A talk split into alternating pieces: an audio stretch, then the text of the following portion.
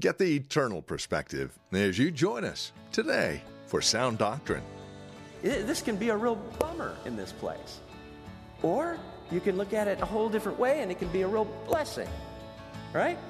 In fact, for the Christian, you know, I, I always like to look at it this way this is the most hell we're ever going to get. Can you handle it, you know? And when you really think of it that way, because when you really get your eyes on what hell's about, this is nothing. Your spirit leads me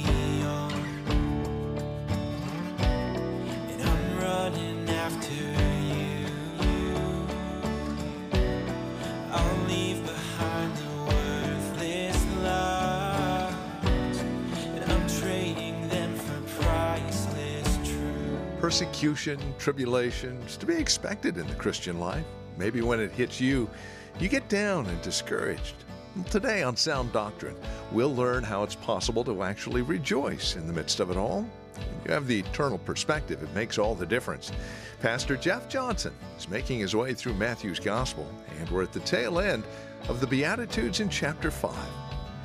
Here's Pastor Jeff with part one of a message he's simply entitled Rejoicing in Tribulation, here on Sound Doctrine.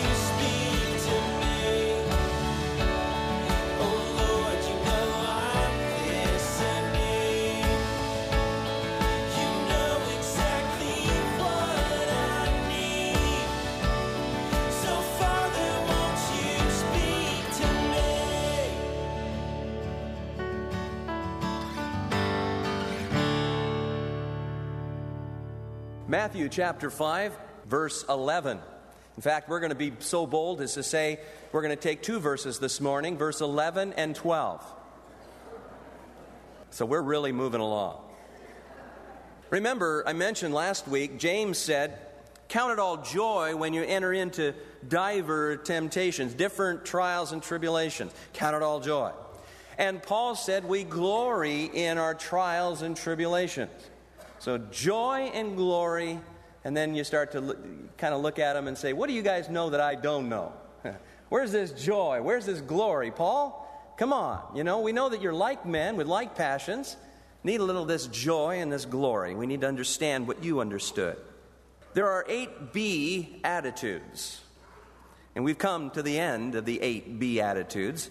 The characteristics of the Christian that build towards our last beatitude, and that was, we saw it last week, persecution in verse 10. The final mark of being a Christian, our behavior. Because we are being Christ like. It's not popular to be Christ like. You're going to be persecuted. And you're going to find out about this place that we call the world, or this false value system, or it's just a different system that we're living in. My kingdom is not of this world, Jesus said. It's a whole different system of values. Totally different than this world. Here, this is not our home. We're strangers in this place. And the closer you get to the Lord, the more you understand that and the more you realize that. That you're an alien, man. Not from another planet, but from this planet. An alien. So, verse 11 now of Matthew 5 Blessed are you when men shall revile you and persecute you, and shall say all manner of evil against you falsely for my sake. Rejoice and be exceedingly glad, for great is your reward in heaven, for so persecuted they the prophets which were before you. These two verses are kind of an application for this peculiar condition of the disciples that they are entering into that really would go throughout all of the ages. I mean, this is good for all throughout the church age, all the way up to where we're at today. They give us kind of a, a look at a few more of the characteristics of the Christian, of the man or woman of God. Qualities are to be manifested. In other words, these, if, if you're a Christian, then these are the qualities that you're going to be having in your life, coming out of your life. In other words, a Christian's reaction in certain situations. Oh, they say they're a Christian. Well, how do they react or act? And I believe that we have a choice as Christians. No one else has this choice. We have this choice. Over in Galatians, in chapter 5 of Galatians, it talks about the works of the flesh and the works or the fruit of the Spirit. And he simply says in verse 16, This I say then, walk in the Spirit, and you shall not fulfill the lust of the flesh. For the flesh lusts against the Spirit, the Spirit against the flesh. These two are contrary one against the other. And then he says in verse 19 of Galatians 5, he lists the works of the flesh. You know, adultery, fornication, you know, witchcraft, hatred, wrath, strife, and a whole list there murders, drunkenness. But then in verse 22, he lists a whole list of the fruit of the Spirit love, joy, peace, long suffering, gentleness, goodness, faith, meekness, temperance. And he goes on with that list. But there's a choice that we can make. The Bible says that you will know them by their what? Fruits. Okay? So we've just looked at the whole list of fruits. So this is the Christian. He's not living for the flesh, he's not in the flesh. He's living and walking by the Spirit of God. So he's got the fruit of the Spirit. It's something that God just gives to us. It's not something that's worked up or something that we have to, you know, just kind of be strong against whatever's happening against us and then, then, you know, hopefully we'll make it. No, this is something that is from above, from God, in us, and through us to show that we are truly Christians. If you just listen and watch a person, how they act and react and what they say, I mean, here we are living in a world, living in this life. You can begin to see if they are a child of disobedience or they are what the Bible calls a child of God because there's certain vernac- you know the vocabulary is going to be different. A child of the world is going to speak one way, a child of God is going to speak another way. Wouldn't you say that's true? Characteristics, mindset, philosophy, how we live, how we look at things how we, how we take what life is throwing at us or living in this world, you know. It, this can be a real bummer in this place. Or you can look at it a whole different way and it can be a real blessing, right? In fact, for the Christian, you know, I, I always like to look at it this way this is the most hell we're ever going to get. Can you handle it, you know? And when you really think of it that way, because when you really get your eyes on what hell's about, this is nothing, okay? So, a mindset. Here we see the Christian under persecution. And three things stick out in this situation. Number one, for those of you taking notes, he's different. And Jesus makes us different. He said, I didn't come to send peace, but I came to send a sword in a man's own family. So all of a sudden, there's a difference in the home. Psalm 40 that we read this morning, I love this because David said, He took me out of the miry clay and He took me out of the horrible pit, set my feet upon a rock, and He's put a new song in my heart, even praise unto our God. Many shall see it and fear and shall trust in the Lord. That is, a, that is an awesome testimony. To God be the glory, great things He has done in me and through me. I remember my mom watching me through the years, going from all kinds of, you know, drinking to drugs to, to you know, LSD to psychedelic experience with Timothy Leary, into hypnotism, into Eastern philosophy and religion. It was weird. I mean, my mom would watch me. She kind of tried to understand everything that I was going through. And I'd be teaching her, you know, and this is it, mom, really, this is it. Until finally I came to Jesus. And the searching stopped. And it went by six months, and she watched me. She goes, That's interesting. He's still on this Jesus thing. And then it went for a year. And that's when she finally came to the Lord. It just blew her mind. He says, I want what he got. he been, something's happened to him, and I want, I want it. I like it. Eventually, of course, uh, my dad came to the Lord. Uh, I remember leading my little niece at eight years of age in our backyard. My wife and I got together with my niece, and she, she just said, I want to ask Jesus into my heart. She's 38 now, and uh, she's been walking with the Lord for 30 years. And then just recently, another niece came to the Lord and my brother came to the Lord. I mean, the family is really going through it. I mean, they're, you know, the, we have a large family, so they're looking at these ones that are calling themselves Christians. They don't like us real well. We're ostracized a lot. We're invited to the big family meetings, but as far as anything else going in the family, we're not called upon, of course. And we're not looked to. Uh, we're looked down to, uh, that those people have lost it. Um, and the reason, of course, is because we stand for Christ and his righteousness, and men love their darkness, they love their sins, and they don't like light. We looked at that last week. So we're different as he was different. And, and that's, that's a good thing. He's changed us. as all the prophets experienced, we're in good company. I mean, if this is what happened with Jesus, then of course this is what's going to happen to us, and that's okay. That's a good thing. The second thing I see here is that our lives are controlled and dominated by Jesus Christ. Because now we are loyal to serve Him, to please Him. Nothing else, nobody else. And we're persecuted for His sake. I found a scripture over in 1 Peter, in chapter 2, verse 20. And it says, And what glory is it if when you are buffeted for your faults, and you shall take it patiently? I mean, here you are going along and, and you deserve to be punished for whatever. You were late to work or whatever you know and your boss comes down on you and you go well i just took it like a man you know. God's saying that's no big deal. You deserved it. But then he says but if when you do well and suffer for it ye take it patiently. This is, is acceptable with god. When you're doing nothing wrong when you're just doing everything right and then they come against you and you take it patiently ah god says this is awesome. This is what i want to see. So after all that he's done i'm not my own. I've been bought with a price. I in turn then give him my body my soul and my spirit. It's for christ's sake. So if i'm truly born again and listen, I stumble and I fall. I'm a sinner saved by grace. But this is my testimony, and this is what's important that I live for Christ and to glorify God in my life. There's the difference, there's the change. Oh, I, I stumble, but I'm living for the Lord. I no longer live for self. I no longer live for things of this world. In fact, many have said that this is truly shallow living, if that's where you're living. You're just living for me, myself, and I, and for the things that you possess. That's shallowness. Remember, Solomon said, I had everything. I could, I could have anything money could buy, I had it all. And he said, Everything is vanity. More than that, it's vexation of my spirit, the things of the world. That's shallow living. Number three, my life and my thoughts are captivated as I set my affection on things above. And so the Lord mentions heaven again.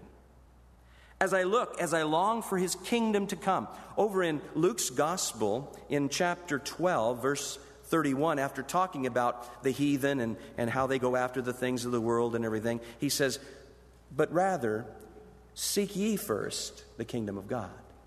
Here's the way you're to live. You're seeking first the kingdom of God, and then all these things will be added unto you. You'll be taken care of. But then he says, For where your treasure is, there will your heart be also. So, this is what they call living with depth, living with meaning, an eternal perspective. And the eternal perspective has eternal dividends. You know, where in this earth everything is ripped off, it's stolen, it rots, it rusts, or whatever. But no, no, no. Nothing towards the kingdom is it's a wise investment. Where is your heart? So, going back to verse 12 for a moment, he says, Rejoice and be exceedingly glad, for great is your reward in heaven. This is the normal Christian walk. This is how those who are in faith in Christ or looking to the Lord are to be living. I looked up in Hebrews in chapter 11 where most, you know, everyone in this hall of faith did this. I know it only picks out Abraham, but they all did this. And it says in verse 10 of Hebrews 11, for he looked for a city which had foundations, whose builder and maker is of God. He didn't look for the physical things of this life to satisfy him. He kept his eyes looking up. Moses, it goes on to say that he forsook Egypt, fearing the wrath of the king, for he endured what he went through. How? As seeing him who is invisible. He kept his eyes looking up, looking for that eternal perspective. It just kept him going.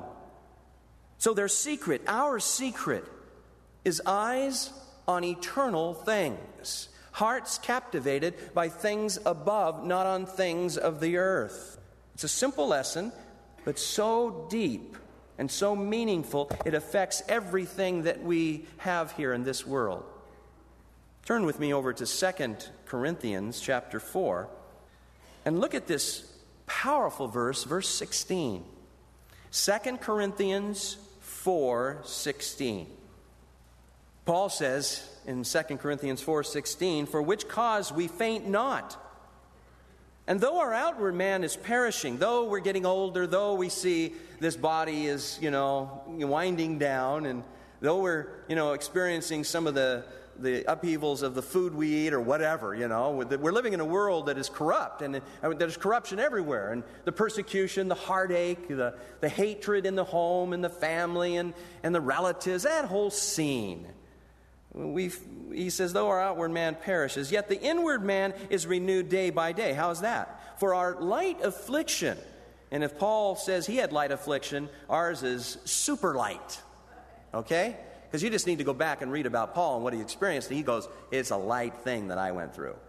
If you think you're going through something heavy. Or just read the book of Job. You know, either one. Which is but for a moment. Notice this time thing. You know, we're into this time thing. We get caught in here. As kids, you know, it's slow. Christmas is dragging around, you know. But then as you get older and older, it's too quick, right? So that's true. It's for a moment. Works us a far more exceeding and eternal weight of glory. And here's the key, verse 18 while we look not, not at the things which are seen, but at the things that are not seen. For the things which are seen are temporal, they're going to pass away. They're the flesh, they're the world. But the things which are not seen are eternal. A non Christian will not think this way. I think we can all understand that. He's geared to the world, its pleasures, the cares, and the riches of the world. And his thoughts are not about death. He don't want to talk about it. His thought is not about heaven. He don't want to discuss it. In fact, these are two issues he would rather avoid. If you don't believe me, try talking to an unsaved person about these issues. They say, "Excuse me, you know, I don't want to talk about that. Let's go there." Because in their mindset, neither one's going to happen or they're hoping heaven's going to happen, but they're not sure. But the Christian, this is all he thinks about. He's just thinking about, he's got eternity on his mind. He's got the things of God on his mind. He begins to rejoice and be glad in a funky world. He begins, and this word there in, in uh, Matthew chapter 5 is a word that's interesting because it means this joy is to jump for joy, this rejoicing. It means the Toyota kick. Jumping for joy. Colossians, let me just read it to you. In Colossians chapter 3, another little insight here. He says in verse 4 when Christ, who is our life, and I like that, Christ, who is our life, when he shall appear, that speaks to me of the rapture. Then shall you also appear with him in glory. And here's a verse in Colossians 3 4 that speaks of not only the rapture, but the second coming of Christ with, with his church. The first is when he appears, the second is when you will appear with him in glory. Because in, or, in order to appear with him in glory, you already got to be with him. You've already had to been raptured. But I like that. Who, Christ, who is our life? Speaking about glory, think, thinking about the things that are coming. So important. Isaiah 26 3 talks about keeping your mind stayed upon Jehovah, upon the Lord, that thou wilt keep him in perfect peace whose mind is stayed on thee. Again, just thinking about the things of God. Thinking about our relationship with the Lord and what He has done for us and what He's doing for us and what He's going to do. Oh, what a different difference He makes in my mindset in my mind and in my thinking about what's going on.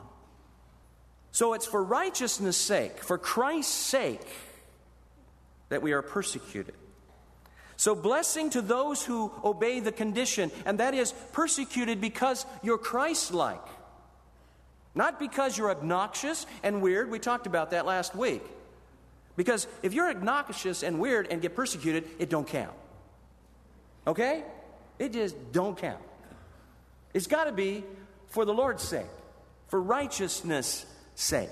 In fact, I found a scripture over in Isaiah 42 where it says in verse 2 He shall not cry nor lift up, nor cause his voice to be heard in the street. And it's talking about the Messiah. He's not going to be come on like a big showman, like a lot of publicity, and make a big deal. He is meek and mild. He is humble when he comes, lowly, riding on the foal of a donkey. He says, You guys, you need to be as gentle as doves, as wise as serpents. Okay? It's not a big flash thing. It's not in your face. It's not, that's not what type of witness we're to be having. It's to be as Jesus would have it and as Jesus would do it.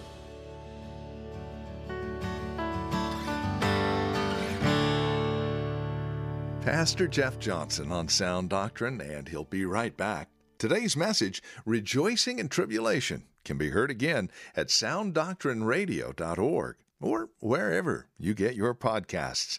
And we're also on oneplace.com. You can also call and request a CD copy for a suggested donation of $5. Our phone number is 800 353 7553. Again, we're here to serve you at 800 353 7553. Pastor Jeff is an author, and I would like to draw your attention to one of his great books. It's called Jonah More Than a Whale Tale. If asked, would you say you're running from God or to God? You know, that's really the question you'll carefully consider as you go through this book with Pastor Jeff. As you journey through Jonah with Pastor Jeff, you'll observe God's mercy and compassion poured out on both Jonah and the Ninevites. God longs to bless each and every one of us, and He also desires that we share His love with those that don't know Him. Jonah would learn that the hard way. Order your copy of Jonah More Than a Whale Tale when you call us, 800 353 7553, or through our e store, sounddoctrineradio.org. And please consider standing with us with either a one time gift or an ongoing monthly support. God's Word is very practical, giving us direction, instruction, and wisdom.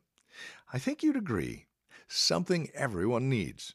And with your help, we're able to bring it to them on the radio as well as the internet. Go to sounddoctrineradio.org to make a secure donation today.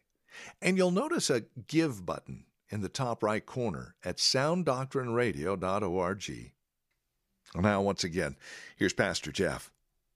Now, persecution comes in various forms. There's the outward, the, the physical, you know, the, the losing of your job, you know, because you're a Christian. All of a sudden, they just, you, you, lose your job. Or you might be in a job where they know you're a Christian, and as far as going up the ladder, so to speak, uh, you're not going to go too far because you're not one of the boys.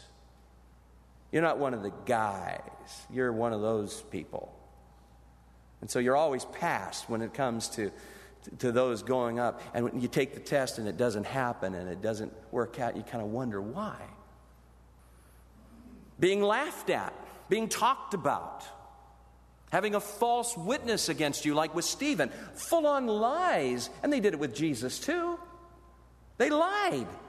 And he was, they were persecuted because of the lies, let alone being beaten and tortured, imprisoned, and then put to death. That is what he means by reviling you. There was a, bl- a blind man in the Gospel of John in chapter 9. Very interesting story. This man was blind from birth. And Jesus comes in and he tells the guy, Well, here's a little, takes some mud puts it in his eye, you know. And he says, Go down, wash at the pool of Siloam. The guy's going, well, well, whatever, you know. So they had somebody lead him down to the pool of Siloam. He washed, and he came back seeing. This guy was blind from his birth. Everybody's freaked out. People ran, told the Pharisees. The Pharisees came back and said, What's going on here? And he goes, I don't know. All I know is this guy named Jesus came by and he put some mud in my eyes and I see. Gosh. And, and then they, they're, they're shook up, so they go to his parents and said, Hey, was he born blind? And they go, Yeah. Well, what happened to him? They go, I don't know. You know, he's old enough. You ask him. Go to him and get the, the real story.